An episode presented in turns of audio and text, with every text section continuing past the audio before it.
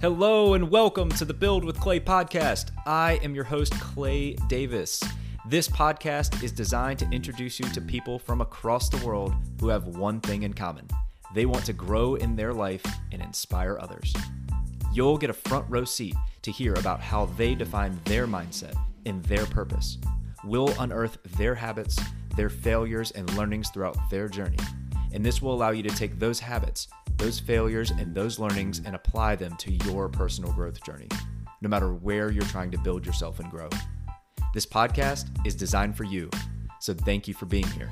Prepare to meet interesting people, hear fun stories, learn something new, and plan to leave inspired. Welcome to another episode of the Build with Clay podcast. Today we are going to build with Paola Soares. Paola from Miami, Florida, is a graduate from DePaul University. She's a former journalist and national news producer that has had stories appear on Univision, Telemundo ABC News, among others. Paola now hosts a top 50 business podcast called But First She Failed. The podcast focuses on career growth, women entrepreneurs, overcoming imposter syndrome, growth mindset, and confidence. All things we love here on the Build with Clay podcast. Paola is passionate about helping women gain confidence in their careers, businesses, and overcome the fear of failing that many times can be holding them back from living the life of their dreams. Paola, welcome to the podcast. Thank you so much, Clay. Thank you so much for having me. I am so excited to have this conversation with you today. Oh, I'm really looking forward to it. So, obviously, you've got your podcast that uh, we're going to direct listeners to, but first, she failed podcast. Great podcast. I've listened to a number of episodes. Yeah. So, congratulations, by the way. Thank I know you. are above 50 episodes. So, yes. um, great job. I'm, I'm coming for you. I'm, I'm, uh, I'm coming that. for you here, but congratulations on, on Thank getting you. to that point. Thank you. Thank you so much. Yes. Um, yes, the, the podcast is my heart, but first she failed. Uh, it's the first and only podcast that focuses on speaking to trailblazing women about their moments of quote unquote failure and how those moments propel them to where they are today. So it's really, um, you know, my heart is really for it to be inspirational and help women redefining, you know, the idea of failure, you know, so that they can go out and chase bold dreams and live these purpose filled lives. So thank you so much for, for that warm introduction. Yeah, absolutely, Paola. We're going to talk a lot about what you've learned throughout your career, what you've learned throughout interviewing other trailblazing women, and I think it'll be a lot of fun. So, but first, we're going to have some fun, and I'm going to get to know you a little bit. We're going to have the listeners get to know you a little bit. So, we're going to do a couple would you rather questions. Okay, great. So, first one, it's summer. Would you rather get sunburned or be caught in the rain? Ooh, summer, definitely caught in the rain. Yeah. that sounds a lot more appealing than sunburn the sunburn lingers. Refreshing, especially yeah, that sounds very refreshing actually in the summer. Definitely uh, Would you rather be able to eat anything without gaining weight or mm-hmm. be able to fly? Definitely be able to eat anything without gaining weight. That would be inc- incredible. I'm a foodie. I love food. So, what would you eat? Superpower. yeah. What would you eat? I mean, pizza, tacos, it's, you know, pasta. I'm trying to think what else. I, I, I mean, I love all the things, you know, Peruvian yeah. food is a favorite too, Chinese food, everything, ice oh, cream. Oh, yeah, yeah, I think I'm a sucker. I've got a sweet tooth, so I've got a. It would be really cool to fly. I think I would lean fly, but being able really? to eat whatever I wanted. I mean, I would eat yeah. so much apple pie, so yeah. much ice cream. That's awesome. it, That's awesome. Yeah. You just well, very good. Of like a superhero power that I would want to have, and that's it. there you go. Me. That's what there I want. Go. All right, and I love this question. So, uh, if you're about to go on a road trip, you know, you and your family are about to go on a mm-hmm. road trip, and you're going to walk into a convenience store, mm-hmm. and you're going to be able to get one drink and one snack. You're the passenger on this road trip. What is the dr- one drink and one snack that you're grabbing? Honestly, water because I feel like I get dehydrated. I have all I always have a water bottle with me at all times. I don't know, I get thirsty a lot. So um, I know that sounds like the healthy choice and probably not realistic, but I, but I do. I mean, I think water. Um, I'm always thirsty, so I, I always say if I was a Barbie doll, my little like my little you know they come with purses and different things. My thing would be a water bottle because I always have one with me. And as far as snack, honestly, like I'm not a big snacker. I would want like food, I'd probably get like popcorn chicken or something like something easy to eat on the road, something where you can dip it in like barbecue sauce and like, you know, eat that as you go. Like I love like salty and like food. So Speaking of food and drink, I know you have a fun story around your first day of work and having to do with coffee. So I'd love for you to share that story. Yeah, it's so funny.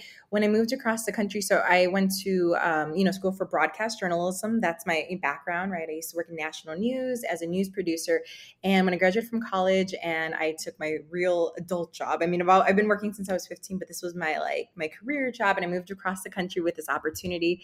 I moved from Chicago, Illinois, to Miami, Florida very very different culture. Everything is very different. I am um, of colombian background you know and so i was like oh i'm coming to miami. I'm going to understand the culture. You know that's very there's a lot of latino americans here. And i remember on my first day at univision i, I got a job with uh, univision network. And I remember in the cafeteria, someone offered me, there were a lot of people around the coffee station, and they offered me Cuban coffee for the first time.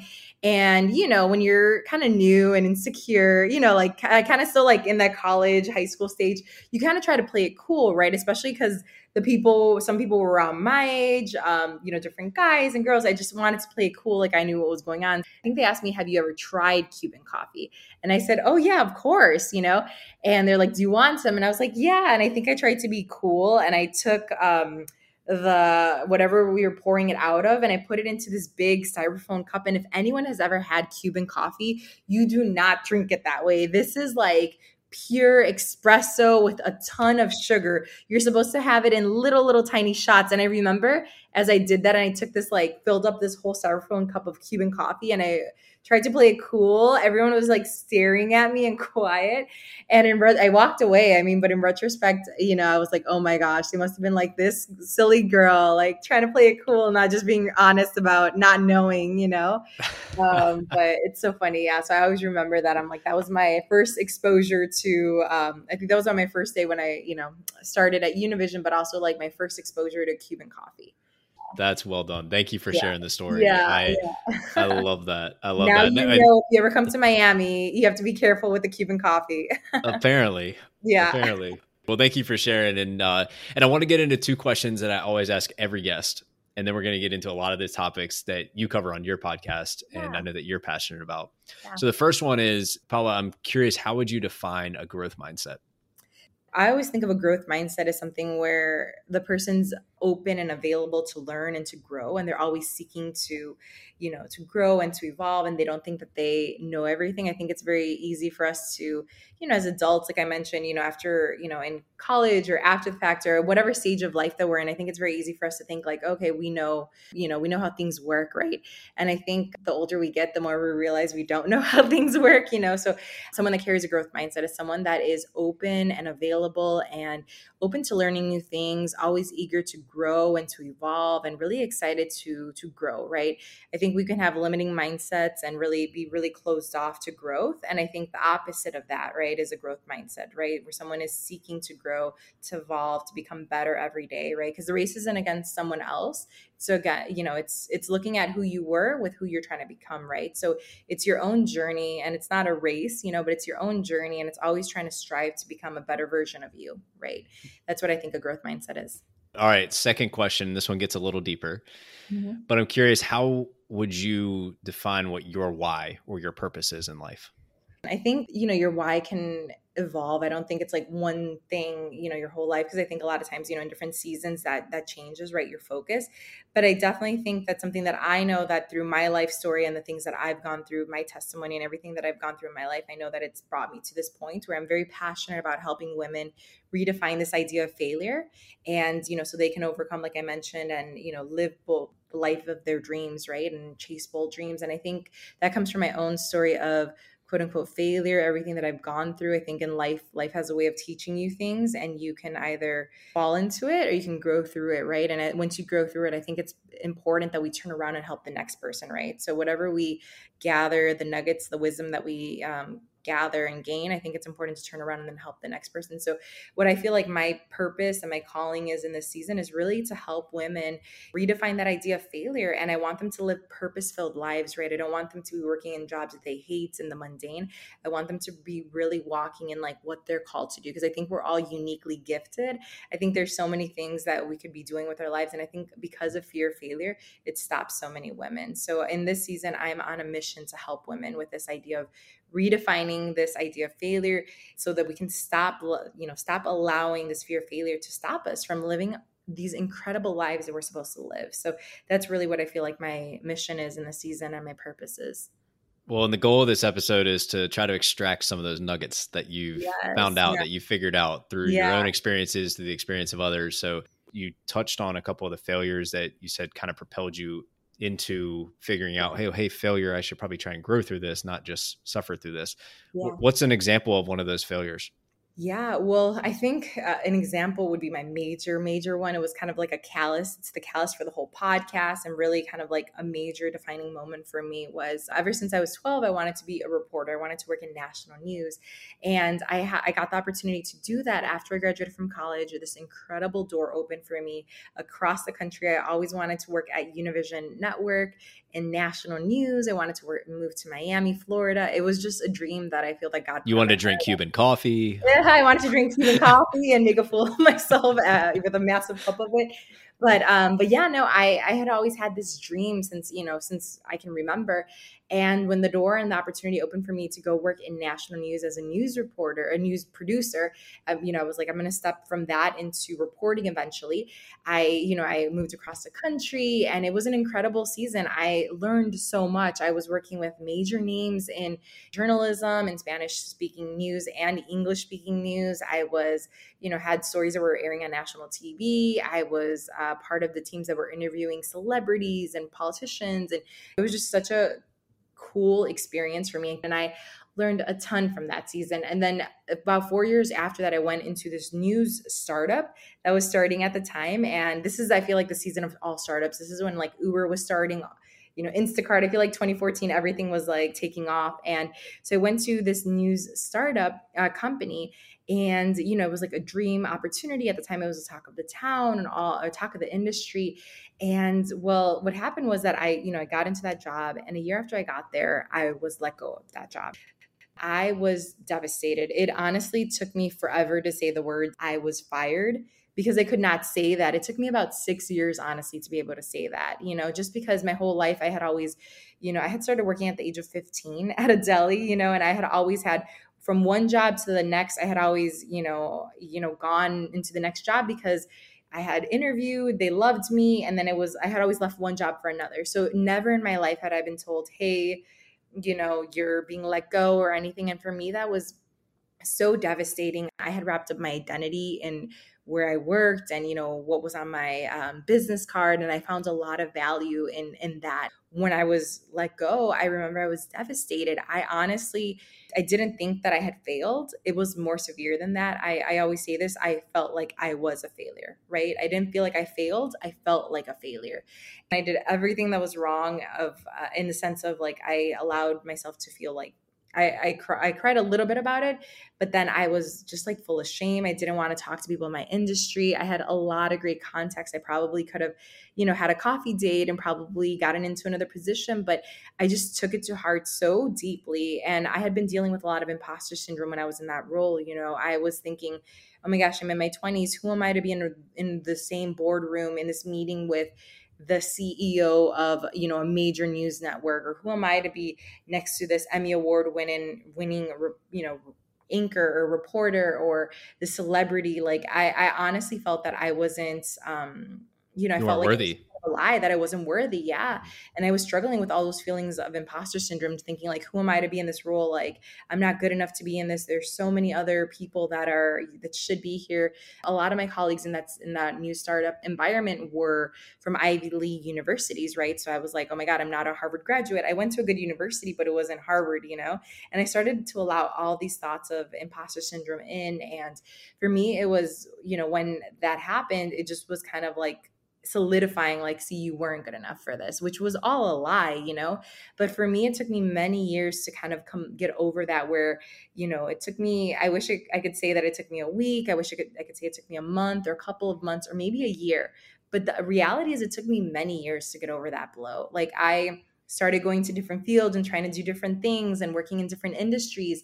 And the truth is it's like no that's what i was called to do. I love storytelling. This is I'm passionate about it, you know, and I was trying to reinvent myself and try to do all these other things that I you know, I would work in a new new role and after a while it just felt so like it felt so mundane. I felt so bored with it. You know, I didn't love what I was doing and I kept trying to reinvent myself. But the truth is, there was nothing wrong with what I was doing. It just wasn't that position wasn't the right one for me, right? But it took me many years of kind of, you know, going through this where I, you know, I felt like a failure and then going through the steps of overcoming this the season that I felt like a failure and overcoming this quote unquote failure that it finally in 2020 is when I was like, no, you know, I'm gonna I'm gonna start a podcast. I, it had been on my heart for a while, and I realized something. I realized that I used to look up to all these women in the news industry and outside of the news industry. I used to look up to them and think like, oh, they're a different type of woman than I am. They have it more put together. They're they're better than I am. I'm,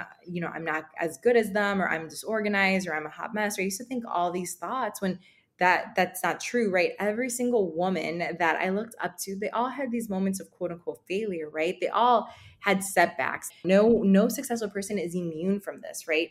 The more and more I started reading biographies of these incredibly successful men and women, I started seeing, oh my gosh, when you really dig into their stories, they have these moments where they were super disappointed, where they they felt the same way that I did, right? They they went through a lot of different things, but a lot of times in our society we look at the highlight reels and we or we look at those mountaintop moments and we don't see all of those moments that led up to it, all the setbacks, all the challenges that they had to overcome to get to where they are today. And once I finally had that revelation that oh my gosh, every successful person fails, it's just a part of the process. It doesn't mean that there's anything wrong with me. It doesn't mean that there's anything wrong with anyone when they have a setback. It's literally a part of the you cannot get to success without having those moments. Once I had that revelation and then epiphany, I was like, oh my gosh, I need to do a podcast. I need to do a podcast around this topic and destigmatize this idea of failure. And that's really where what kind of the moment that birthed this whole podcast and kind of this whole movement that I'm, you know, this whole mission that I'm on. Yeah. Wow. Well, there's a lot to unpack there. So thank you for sharing the story and sharing how you failed. I mean, that's a, a, vulnerable thing to do. And I know you've been doing it on your podcast. And I'm curious. So you said you wish it would have taken a couple weeks or yeah. a month or even a year, yeah. but it took five, six years. Yeah. For those that are stuck in that cycle now, yeah. What what would you tell them?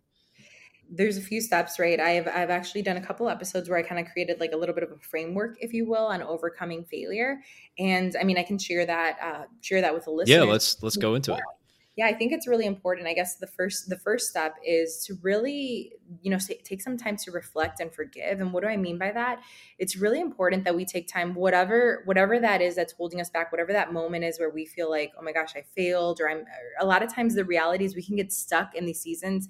And you know how you mentioned like oh for me it was six years. I know people that have been stuck in seasons like this for 20 years you know there's no time limit on this. That's and that's really why i think it's so important that we have these conversations right? Because it's it can go on you know it can go on indefinitely. We don't want to waste another minute with that you know?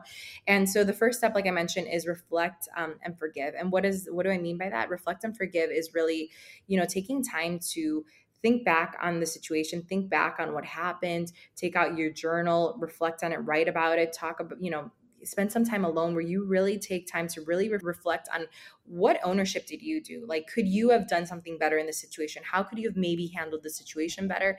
You know, of course, you know, situations like this are twofold, right? But it's really important that we don't just blame someone else or just say, oh my gosh, you know, I'm that's the easy thing to do.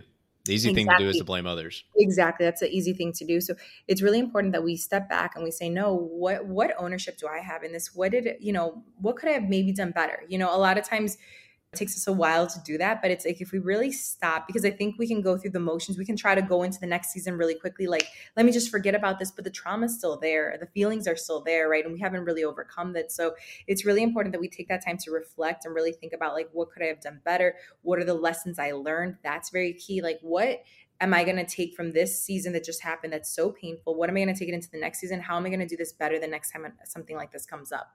How am I going to approach the situation different? So, reflecting, figuring out what the lessons learned, what was my ownership in it. And then I say forgive because it's really important that we forgive. A lot of times it's really easy not to forgive, right? But when we don't forgive, it's really poison for ourselves, right? You can be so mad at in this in this case, I could have been so mad at the boss that signed the paperwork or made the the call to let me go, right? But it's really important that we take time to forgive them and just, you know, say, you know, it's okay in our hearts. We don't even have to have this conversation with them, but it's really important that in our hearts we forgive this person, whoever the situation was, whether that is, uh, you know, a divorce or whether that is like this, like a partnership, maybe a business partnership that went sideways, or whatever the situation that you're looking at is where you feel like maybe this was an unfair situation. It's really important that we do those two things. We start off with that reflect and we forgive, right? And once we for, reflect and forgive, then it's important that we start taking time to um, to walk into to protecting ourselves, right? Because it's really a season where we are vulnerable, right? And we start to consume different things. So it's really important that we kind of protect what we take in, the media that we take in, the things that we consume in the season, as well as the people that we're around, right? So those are it's kind of protecting ourselves in the season. So we can reflect and forgive, but it's also important that we protect ourselves. And how do we do that? We protect ourselves by the content that we consume, right? If you're in a vulnerable place where you're not, you're feeling kind of like, man, I like I don't have it all together or I'm really frustrated with whatever happened or I'm really sad about what happened. It's really important that we make sure that um, I think it's really easy to consume content that's very same state that we're in, right? But for example, if I I've noticed in myself, if I'm sad about something and I'm consuming I, I, mentioned this in the episode when I recorded it. I was watching The Sopranos, like the whole, like all the seasons, and I was like, it is a great show, but honestly, it puts me kind of in a sad place, you know. And uh, and what I mean by that is like it's really important that we protect kind of our minds and protect the the content that we're consuming, right? So maybe this is a great time to listen to Clay's podcast, right? Be inspired, listen to a book or read an autobiography of someone that inspires you, and get really excited, right? It's really important that we protect ourselves and not consume media that's going to make us feel more vulnerable, more sad, as well as who are the people that we're around, right? If we're in a season where we feel like, man, I messed up and I did this stuff, if you're hanging around people that are just, you know, kind of beating you up or kind of saying, yeah, you could have done this better and not really encouraging you and not really saying, oh, you know, it happened, but let's move on or you're incredible or speaking life over you. Those are really important things, right? You need to protect yourself because it's such a vulnerable season. So it's like you have to be going through these steps, right? It's like once you reflect and you forgive, then you have to be protecting yourself. Who are the people that are coming around you? Who are the people whose voices you're letting in? Because if you have a group of friends, maybe from high school, but they're all very negative and they don't uh, they don't see the value in the dream that you have, then maybe don't share that dream with them. Maybe they're not the people that you need in the season. Maybe you need to join. Um, a small group at your church or maybe you need to get into a meetup group in your city and get around people that are you know excited and full of life and kind of on that inspire you in that way you know? So it's really important that we protect the content that we consume the books that we consume the things that we consume protect ourselves as well as the people that we allow around us right? And yeah hey and what i'll i'll jump in on this. So one of the most interesting things i've heard recently is that we are the combination of our habits and the five people that we spend the most time with. Yes. Yes. And that oh goes right into what you were just saying is that if you're around people that are just always sad and your habits are to just sit on the couch and consume sad Netflix uh-huh. or what's going to be spat out of that, like you're just right. going to be the combination of that eventually and you're going to continue right. to wallow. And that's a very easy but vicious cycle to be in. Yeah, exactly. I think it's like, for example, you know how we were talking about food earlier, right? Like how I, I, was mentioning how I love um, being a foodie and all that. But it's true. It's like also like, for example, if let's just say like you want to lose weight. If you want to lose weight, but you're hanging out with friends that every Friday, Saturday, Sunday they're going to like Chili's or I don't know somewhere that where the food is not low in calories and not the healthiest food it's going to be hard for you to lose weight, right? It's like it's very important that you you start, uh, you know, kind of surrounding yourself with people that have similar mindsets. I'm not saying to get rid of all your friends and your your family or not be around family, but it's just to be very careful and intentional with like, okay, if I'm spending all my time with these people, what are like you just said the habits that I'm develop, developing, right? So it's really important that you be very careful about like exactly what you said because you are the sum of the people you you spend the most time with. So and. Uh, I want to ask you because it sounds like you have some experience in you know fig- reflecting on okay who are the people I'm around and maybe I should reprioritize a little bit during this season. Yeah. How do you go about you know a friend maybe you've had for ten years and it's like look they're not I, I should probably limit my time with them because of yeah. the season I'm in. How do you go about having that discussion with someone? Yeah, that's that's a great question. I wish I knew a great way to, to answer that. Because I'll be honest with you, I'll just share what I went through in that specific season. I felt very vulnerable, right? And I knew that there were certain friendships that just would not give me uh, the space and the peace where I needed to be in in that season, you know. And I was, to be 100% transparent, in that season, I just was not as available for coffee dates with certain people as I as I was, you know. Saying no is okay. We we yeah. feel like eh, saying no is okay. Just saying like, yeah. look, it just now's not the right time. I can't do it. it, it it's okay it, if they're a real friend or they're really, you know, they really care. Then you know they'll understand and hopefully when you're in a different season, it's right back where you were.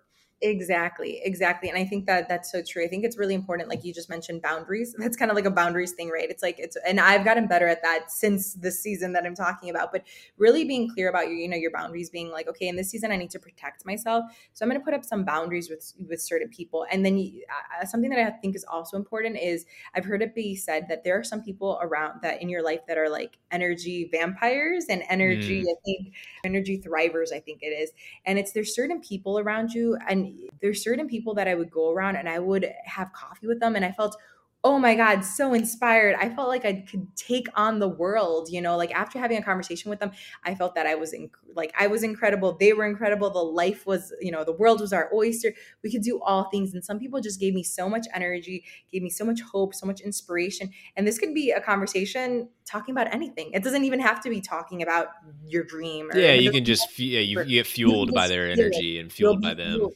Exactly. Yeah. While there were other people that I realized it's like whenever I would get around them, I would leave a little bit depleted, right? Where I would have to kind of go back and retreat and kind of recover that energy and, you know, kind of build myself back up. And I realized that in that season, I was so delicate because I was going through so much emotionally that I just could not be around those people. If I felt like, oh my gosh, I need to prepare myself to see this person energy wise and then after i left with them i had to build myself up again or i had to you know I, I didn't feel like i was in a safe space too to have conversations or i didn't really want to be asked.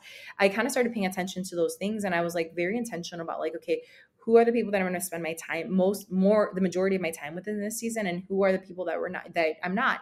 And to your point I think it's really a great sign of a good friendship when the person doesn't mind right? I've seen memes and things go up on social media where it says sometimes people are going through things and it's not about you now I'm realizing like if a friend doesn't want to hang out with me that much in the season, that's okay. I'm still going to love them from afar. I don't know what they're going through and you know why maybe in the season I'm not in that, but that's okay. I'm still going to love them and I'm not going to take it personally because we don't know the things people are going through, you know? Oh so, yeah. And people it's amazing. Everyone is always going through something. It could be yeah. minor, it could be major, and yeah. it's honestly pretty rare that we actually know what's happening.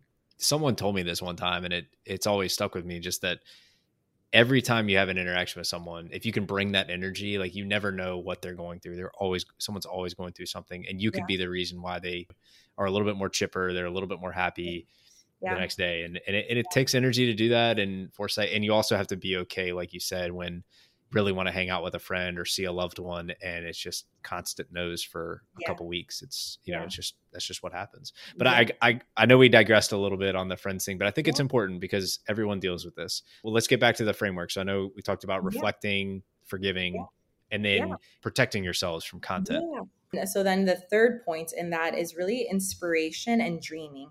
And what do I mean by inspiration? I think okay, once you've gotten past the season, this the beginning of the season or you know, you're walking through this and you already reflected, you forgave, you've been intentional about who you're spending your time with, who you're sharing your dreams with. Maybe you don't have dreams and that's okay, you know, but you're really intentional protecting yourself about who you're surrounding in the season, the content you're consuming, you're listening to podcasts that encourage you, not things that put you mentally in a bad place. Then you're ready to go into start being inspired and dreaming, right?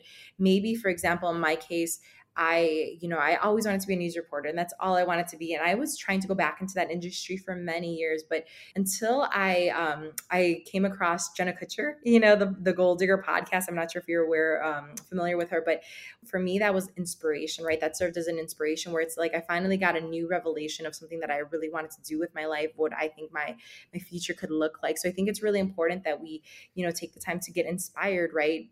We start looking at reading about people that interest us. Maybe there is a podcaster whose podcast you like, or you like what they're doing with their business. Maybe uh, you have you're an author and or you want to be an author. Start reading about different authors. How did they get their first book out? How did they do that? You know, just kind of getting back into whatever that thing is that you're overcoming. Start reading up on stories and being inspired and encouraged, and start dreaming again.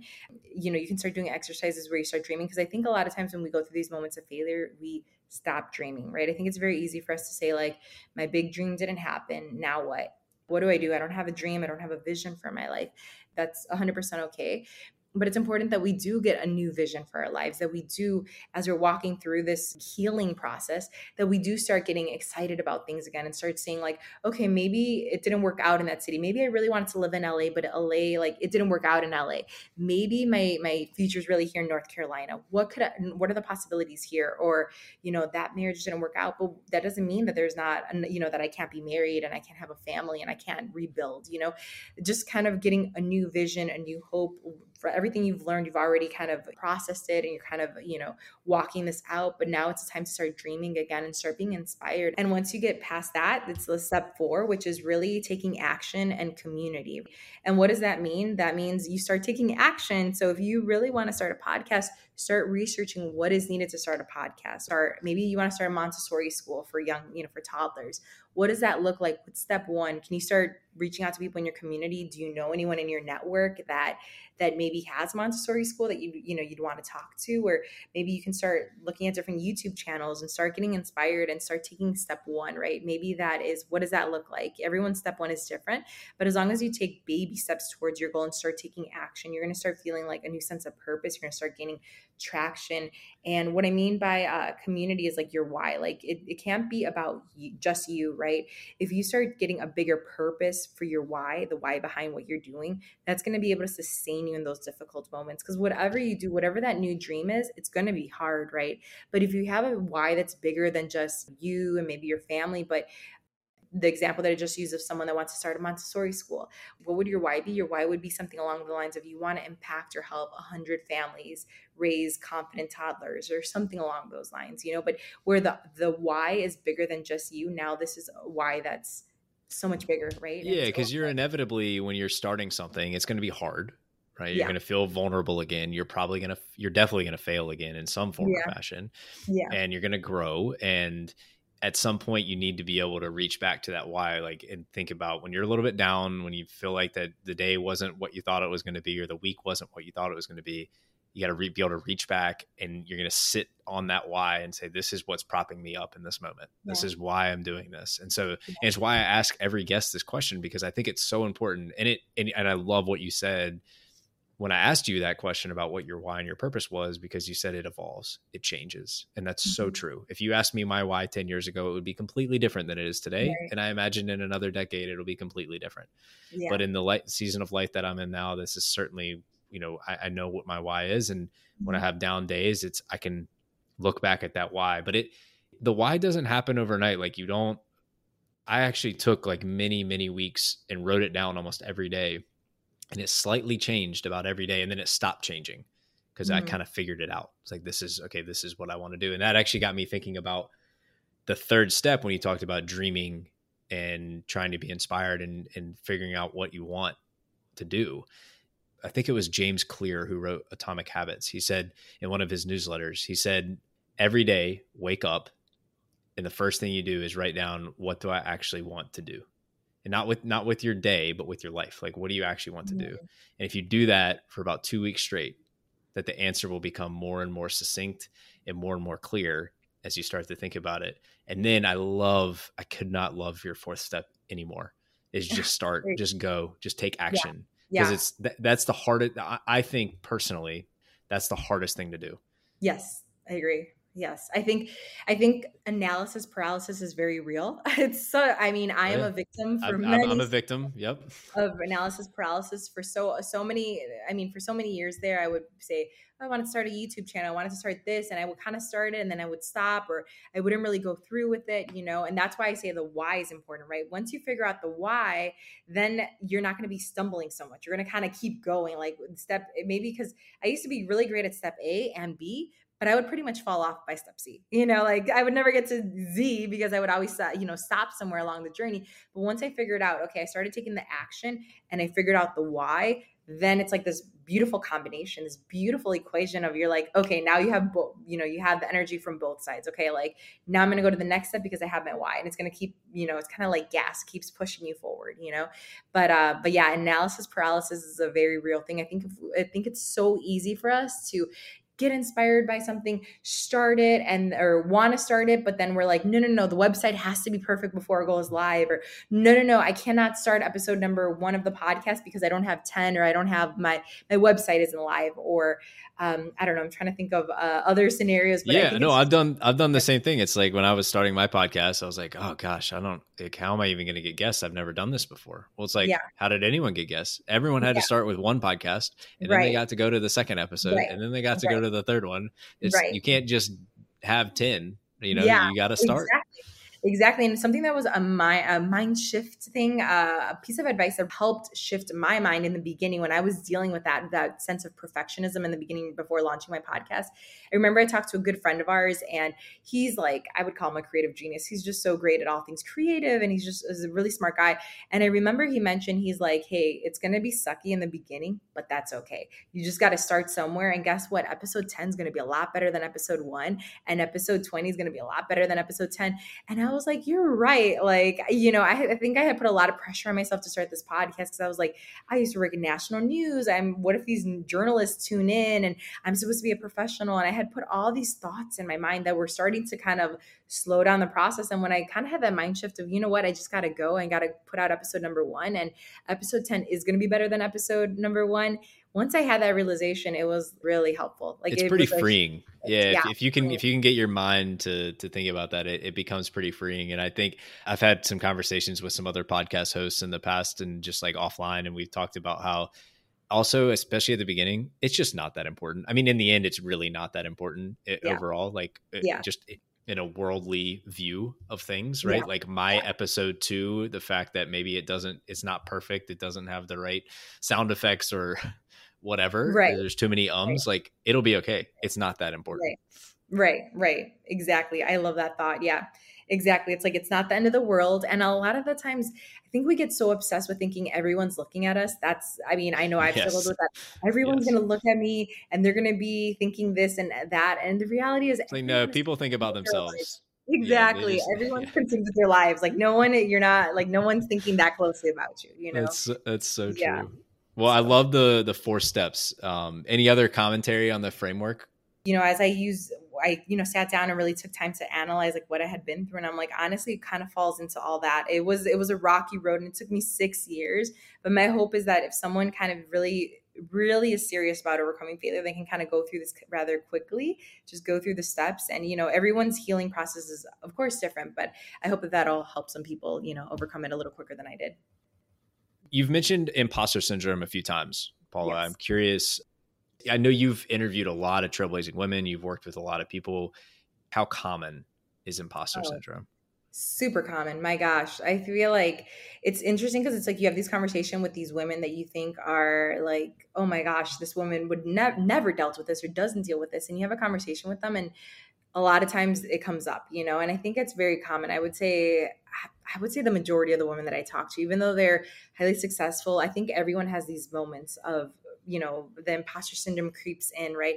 I think the difference is the more you kind of push through it, the more confident you get because confidence comes with action, right? So the more times you take action, like, you know, you started your business, but now you're in year 10 of your business and you've been pushing through for 10 years, you're going to have a lot more of that confidence to kind of fall back on because you pushed yourself, you did the things, and now you're kind of growing that confidence level, right? The confidence tank. And I think the difference uh, is only that it comes up a little bit less often, maybe, than in the beginning. But I think it's definitely something that is so prevalent. I think everyone struggles with this, not feeling, you know, feeling that maybe they aren't qualified to be in the room or XYZ thing. But I think it's a matter of shaking it off when it comes, you know, realizing, no, I am meant to be here. I am good enough. I am worthy worthy and I I am great at what I do and pushing through. And confidence comes with pushing through and taking action. So when you do have that you know you're sitting in a room with 20 other people you're the youngest right we've all been yeah. there and you have that thought bubble that comes in your mind you're like ah, i should pro- I don't think that's right. I think I should yeah. speak up. And then you don't yeah. see the other 19 people speaking up. How do you go about actually speaking up? That is great. Um, I'll pull from uh, Mel Robbins there, her five second rule.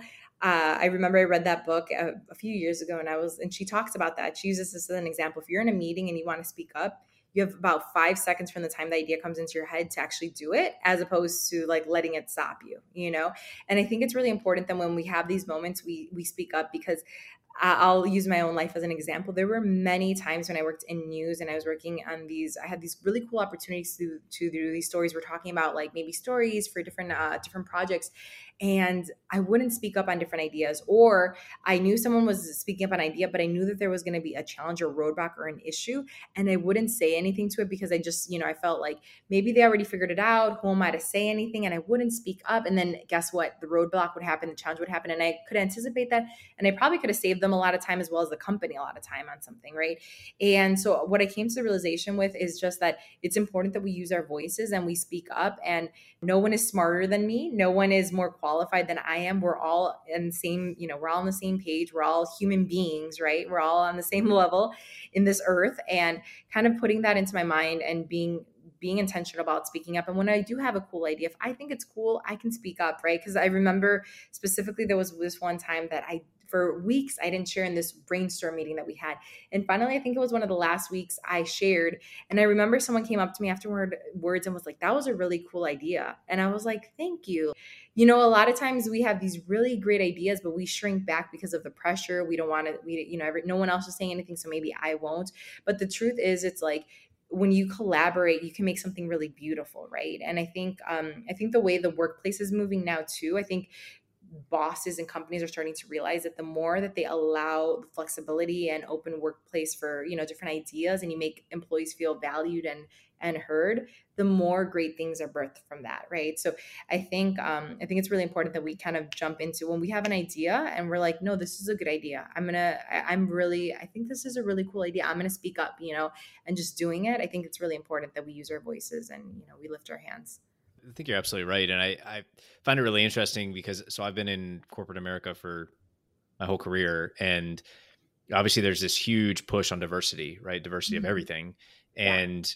when we think about imposter syndrome, I'm sitting here thinking, okay, like diverse, let's go have like more diverse workforce, let's go, you know, do all the right things in that case, but how do we fix those people that are coming into the workforce from having imposter syndrome? Because at least my view is the whole yeah. one of the main reasons for bringing diversity in is one it yeah. needs to be fixed but two is that we need diversity of thought yeah. and if you bring more diverse people they're going to have diverse they're going to have different experiences different Absolutely. upbringings all these things but you need them to feel comfortable to right. share those thoughts because right. it's one thing to bring them in but the whole reason is you want that brainstorm you want that idea generation you want people collaborating exactly.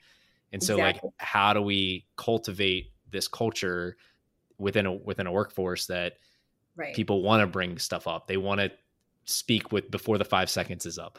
Yeah, yeah. I think yeah, I think that that's a great point that you bring up, and I think I think honestly it has a lot to do with also like leadership and like upper like upper management. And I think uh, I think like you brought up some great books like Atomic Habits, and I think growth mindset is a key word in this. I think the more we can companies can kind of like implement the importance of growth mindset for for employees to be able to be open to evolving and learning and growing. I think that that's going to go a long way because the truth is we can't go back to the practices that we had like in the 90s and the early 2000s right? That it's like you're, if you're higher up you just know the right things to say and everyone else kind of has to be quiet. I mean that's at least my interpretation yeah. of what things were sure. you know? sure. Yeah just seeing vulnerability from the from leadership is huge. And then even just those little things like someone someone after the meeting telling you, "Hey, I'm so glad you spoke up. Like that was such a good idea." Those yeah. little things, I bet the next meeting that you went into, you were way more confident to speak yes. up purely because yeah. you got some validation from right. up here.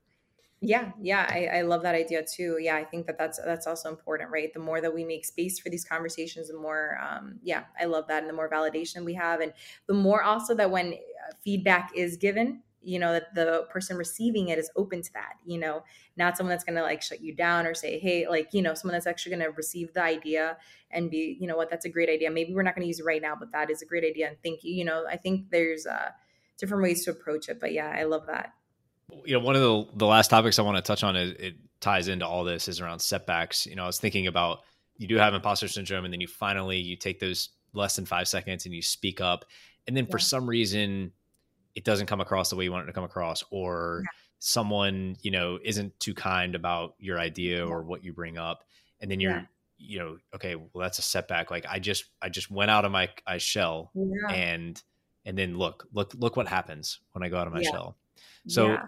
I, I, know you have some thoughts around like reframing setbacks, and you know, that's just one example. But how do you coach people on how to reframe a setback like that? Yeah, that's great. I think um, with imposter syndrome, something that someone said when they came on the podcast that kind of stuck with me is that there is a little bit of homework that you can do with imposter syndrome. And you can kind of do this at home. You know, eh, like for example, let's just say you're in a workplace and you really are dealing with a lot of imposter syndrome. It would be a good idea for you to go home and kind of go through this exercise. And what she mentioned was uh, going through the process of writing down different accomplishments that you've had, you know, and reading them out loud to yourself. There's a lot you can even record it and listen back to it because I think a lot of times we for, we overestimate or we you know we overestimate the things that go wrong and we underestimate the things that went well, right? So I think a lot of times like it's for me it was really easy to to remember, hey, I went to this university and I got great grades and I graduated and I was chosen for this opportunity and I worked in this field. And, you know, like these are accomplishments, right? These are things that we can refer back to and say, hey, I had that story and it, it aired on national TV and it did well. You know, those are some of the things that I would tell myself. But I think it's really easy for us to just kind of forget and just think like, oh no, we're not meant to be here. But no, you can go through all the things like why why you are meant to be there or why you know the accomplishments that you've had that have led you to where you are today and there's uh, a lot of power in listening back to that and kind of as if you're listening to someone else's like resume or someone else's like life and i think that's going to also encourage you and when she said that i was like that is a great homework assignment to do. But your question was more like the setback like how do you reframe that in your mind? And i think what i think the best thing to do with all these things is to even for redefining failure is realizing everyone goes through this. You're not the only one you know it's okay to feel the way that you're feeling and that you know everyone gets everyone has setbacks everyone has different moments where they don't feel qualified.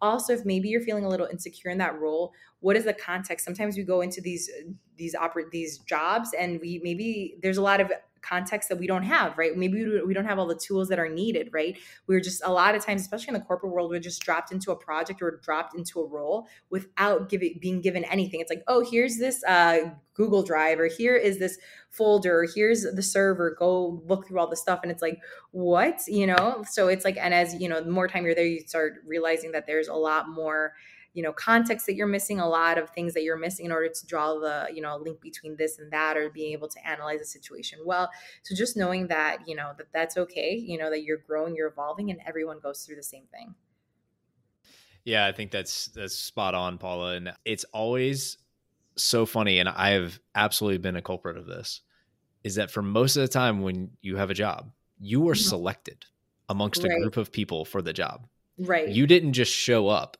right. and say I want uh, you know I'm I've earned this job. It's no right. there are people in the company probably in the room with you that yeah. have so, that were a part of the selection process to right. bring you in over other people. Right. And we often forget that once once we're in it's like oh now I have to prove myself. And sure like you want to do a good job and all those things but we often forget that uh, actually we were selected for a reason. Right Exactly, exactly, exactly, and that's why I think it's important that we write down these things. It's like we were chosen for this role. There's a reason why we were chosen for this. You know, what was our previous experience, and kind of going over that. I think I think that's super helpful. Another thing, since you were talking about the diversity nugget, I'll mention is I think a lot of times, especially when it's like if you come from a minority background or not even just a minority background, any background, but a lot of times there's there's a lot of um, how do I reframe this? A thought that I've had that's helped me is kind of like a lot of times you've overcome a lot of things in your life in order to get to where you are, right? And maybe um, to give yourself grace is what I would say, right? A lot of times it's like, you know there's a lot of other things that we can be dealing with on the side like with our family like if you come from a single parent household if you you know maybe don't come from the you know um you know the the best social economic class you know yeah, or, you're you caring for an elderly person or something For an elderly person yeah. you have three children you know as opposed to some or you you're a parent or you are a single mother or you know you are also going to school. There's a lot of different life circumstances. It's not even necessarily like things from your childhood but it could be things going on currently that maybe a lot of people aren't dealing with. So i've always been one to something that's helped me is like you know give yourself grace where you need to give yourself grace. It's like sometimes you're dealing with a lot of things that like we mentioned earlier in the conversation people don't know about. Not to say that that has to interfere with your work or that you should be sloppy at work or that's not what i'm saying at all but i guess i'm just saying to you know to give yourself some grace because a lot of times that there's a lot of there's a lot of layers and a lot of factors and maybe you know give yourself grace focus on what you have to focus on learn the things you learn you need to learn and ask the questions that you need to ask. I think it's very common especially for women to not ask the questions that we need to ask where we're like oh yeah yeah we got it when we really don't. So i think it's really important that we're like like sheryl sandberg said just ask the questions you know ask what you need to ask because it's better that you do a good job now that you have all the pieces and information rather than trying to you know duct tape things together or guess your way through something. So i think those are some kind of things that i've i've gained just in my own life you know with yeah. this whole my whole career. Oh, that's great. And grace is my mother's favorite word, so yeah. she'll love love to hear that word on the podcast. yeah, so well, important. Yeah. Thank you so much for taking the time today. I'm so grateful for the conversation. I feel like we could have talked for a lot longer given these mm-hmm. subjects and dove into a lot of different things, but maybe for a second podcast down the road. I hope you're proud of what you've done around your podcast. Mm-hmm. I think it's it's excellent. And so keep up the great work. Keep keep going. You're obviously fulfilling your why and your purpose. We'll link everything from the, you know, your Instagram and your podcast what else do you want to direct the listeners to? Yeah, so my podcast, as you mentioned, is a great place to find me. Um, we have episodes come out every week, and um, as well as my website, paolasoares.com. My name is hard to spell, so I'll spell it really quick, but it's P A O L A, and then the last name is Soares, S O A R E S.com. So that's my website. You can go on to hear a little bit about more about my story, find information about the podcast there, everything above. So you can Excellent. I'll, I'll make sure I link all of that so, Paola, thank you so much for joining. Thank, thank you so much for being on. We've built with Paola. Thank you, Clay. Thank you so much for having me. Hey, listener, it's Clay. Thank you so much for tuning in to this episode of the Build with Clay podcast. I encourage you to subscribe wherever you listen so you can discover all the episodes and hear from others about their growth journey. If you know me at all, you know that I love feedback. So please rate the episode and provide your comments so I can grow and be better for you and our guests. For more content, you can find Build with Clay on Instagram at Build with Clay and head to claydavis.substack.com where you can sign up for a bi weekly newsletter sent directly to your inbox. Thank you so much for listening. I hope you're inspired to grow.